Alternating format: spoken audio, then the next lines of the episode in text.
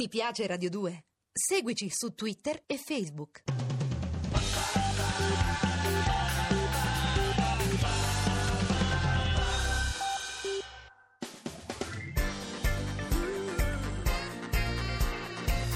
Radio 2 è davvero imbarazzata nel presentare Così parlò Zap Mangusta, storia della filosofia liofilizzata in pillole per uso strettamente personale.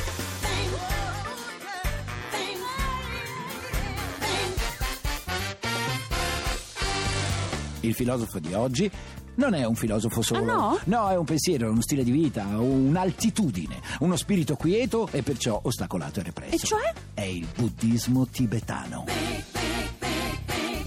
Il buddismo tibetano è una delle tante correnti della dottrina buddista. Perché? Quante sono le correnti del buddismo? Sono tantissime, sì, Chissà sì. che spifferi all'interno. Sì, Mm. vabbè. In particolare il buddismo del Tibet è quello Vairayana, Ah, e cioè? che è altrimenti detto del veicolo del diamante. Del veicolo del Ah. diamante, bello però. Ma che nelle lingue orientali viene chiamato buddismo esoterico. Perché non è per tutti ed è anche ricco di segreti, sì, in no? effetti è abbastanza diverso dagli altri. perché? Perché in Occidente la percezione del buddismo tibetano è stata influenzata per molti anni dai racconti dei primi missionari cattolici e poi da alcuni studiosi inglesi che lo paragonarono al tempo al cattolicesimo. Al cattolicesimo, ma ma che dici? erroneamente, Ah. perché pensavano che il lamaismo Si chiamava così, il Sì, lamaismo. il lamaismo avesse numerose somiglianze col cattolicesimo. E quali? Beh, era pieno di riti, poi utilizzava molte opere d'arte anche per la preghiera. Il lamaismo. A proposito, che significa esattamente la definizione Dalai Lama? Dunque, mm, Dalai Lama è l'equivalente tibetano della parola sanscrita guru. Te lo ricordi che significa Tixi? Eh, te lo ricordi? Un Eh. Mm, maestro spirituale? Brava. Ora, Dalai più precisamente è una parola mongola che letteralmente significa oceano. Mm. Ecco. Mentre lama in tibetano significa maestro. Ah, quindi Detto secondo la saggio. tradizione il Sì. Dalai Lama è un oceano di saggezza. Esatto, brava, Però così. non mi sembra che in Cina diano molto retta a questo oceano di saggezza. Eh che no, dici? in Cina no. Quanti cavalli hai tu seduto alla porta? Tu che sfiori il cielo col tuo dito più corto. La notte non ha bisogno, la notte fa benissimo a meno del tuo concerto. Ti offenderesti se qualcuno ti chiamasse un tentativo.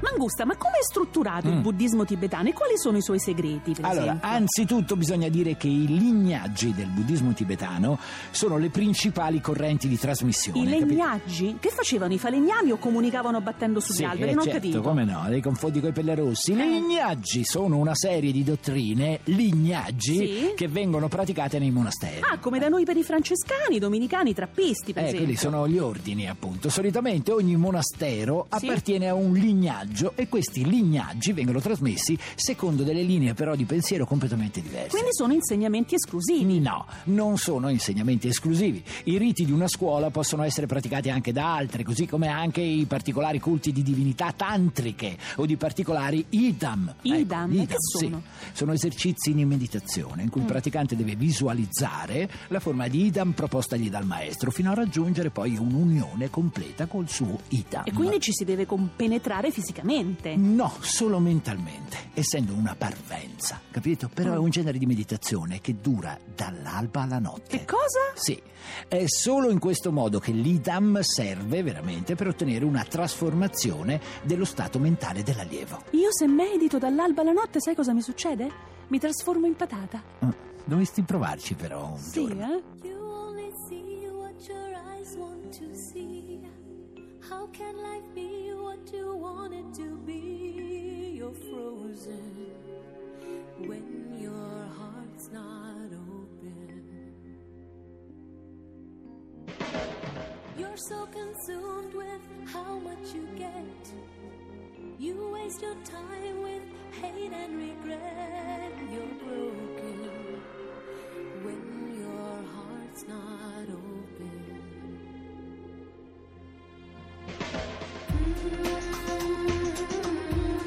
If I could melt your heart,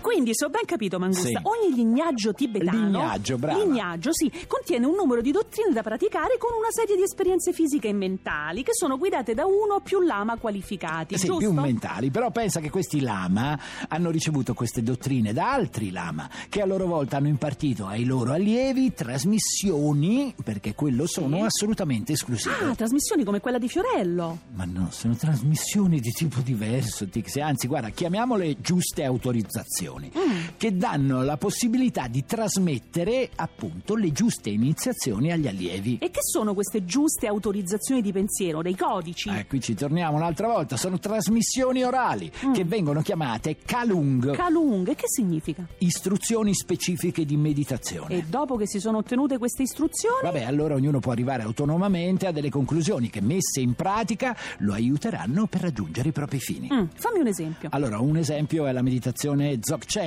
sviluppata in ambito Nyingmapa, che ha come origine il gran guru Oh, Rinpoche. adesso sì che è tutto chiaro, eh? Sono istruzioni teorico-pratiche. Sai che diceva il guru Rinpoche in Decisamente proposito? no. no. Gli insegnamenti sono molto importanti, ma dobbiamo praticare un po' ogni giorno. Senza l'azione non si arriva ad alcun cambiamento. Insegnami a guardare il mondo con il tuo sguardo. Invitami a giocare rotolando sul pavimento. Aiutami a trovare la purezza e l'innocenza e l'immensa meraviglia che sta nell'incoscienza. Insegnami nuove parole d'amore e poi come prendere a calci un dolore, a scacciare via tutti i fantasmi, i mostri e le streghe. Ma come sono nati questi differenti lignaggi? Allora, la storia dei lignaggi è molto complessa e naturalmente cambia a seconda delle regioni. Cioè? diciamo che in Himalaya la dottrina più in voga è quella che ti ho detto prima. Ma che cosa sono esattamente questi lignaggi? E sono testi di insegnamento vari, no? Però possono anche essere oggetti sacri che hanno un grande valore, che sono stati eh, scritti o comunque prodotti a beneficio delle generazioni che verranno, che purtroppo per loro saranno immerse nelle difficoltà del tempo del Kali Yuga. Ah, il Kali Yuga, Sì. mi ricordo che me ne hai parlato. E certo che te ne ho parlato, è l'era che stiamo vivendo. Che secondo quindi- i buddisti non è una grandissima era. Beh, il Kali Yuga comunemente viene tradotto come l'era delle cinque degenerazioni. Ecco, lo sapevo che una degenerazione sola non bastava. Eh no, non basta una degenerazione sola. Guru Rinpoche utilizza anche il lignaggio del terma, insegna tecniche che sono dei rituali, meditazioni di vario genere. Eh, perché? Per cercare di beneficiare gli esseri senzienti che nel Kali Yuga sono sottoposti a privazioni, a sofferenze di ogni tipo. Non me lo fa ricordare che Ecco. un mese fa un nostro ministro si è messo pure a piangere Appunto. prima di annunciare i tagli delle pensioni. Ecco, Si eh. chiamano pensioni, però sai, se sostituisci il termine con la parola futuro, eh, eh, diventa il taglio del futuro. È che- proprio un Kali Yuga di melma Eh, questo, eh? sì, però bisognava farlo. E lo so, ma sto Kali Yuga, si può sapere chi l'ha deciso che dobbiamo passarlo noi? Scusami, eh. Eh, io no di sicuro. Ah no? Tix. Se potessi avere mille lire al mese, senza esagerare, sarei certo di trovare tutta la felicità. Un modesto impiego, io non ho pretese, voglio lavorare per poter fin trovare tutta la tranquillità. Una casettina in periferia, una mogliettina giovane e carina tale cari come te Ma quando ha origine questo buddismo tibetano? Secondo le leggi del mito, il buddismo tibetano nasce in Tibet Mm. nel 173 sotto il regno di Lato Tori Nyensen, ma secondo ipotesi più accreditate invece durante il regno del re Gampo nel 635. E come nasce? Beh, alcuni ministri furono inviati in India per studiare le scritture indiane. E no? allora che È successe? primo che la lingua tibetana, che è fatta di sillabari, cioè di simboli scritti che rappresentano le consonanti, si modellò su quella indiana. E secondo? Che grazie alle due mogli buddiste del re fu portata la prima statua del Buddha in Tibet. Lo vedi? Alla fine siamo sempre noi donne a produrre le grandi svolte epocali. Sì, eh? ma il buddismo in Tibet si diffuse veramente soltanto durante il regno di Trisong Detsen, cioè intorno al 760 d.C. Beh, abbastanza tardi, visto Sì. che Buddha era nato nel VI secolo a.C., Eh beh, no? se ci si riferisce al calendario gregoriano E che, che è il nostro- significa? beh, che secondo il calendario buddista invece si era nel 1299, secondo quello cinese nel 3451, rispetto rispetto al calendario ebraico eravamo nel 4514. Mangusta, noi abbiamo finito il tempo, eh? Assolutamente no, perché per il calendario armeno eravamo nel 203, mentre per quello islamico nel 137. Sì, ma noi Hai capito? abbiamo finito e il in tempo. quello etiopico nel 746. Il tempo del nostro programma è scaduto. Ah, vabbè, allora ci prendiamo domani. Oh, no? Eh, sì, ci vediamo domani. Naturalmente su Radio 2 alle 15 come sempre. Mi raccomando, nel frattempo, belle teste. Godetevi la vita. oh,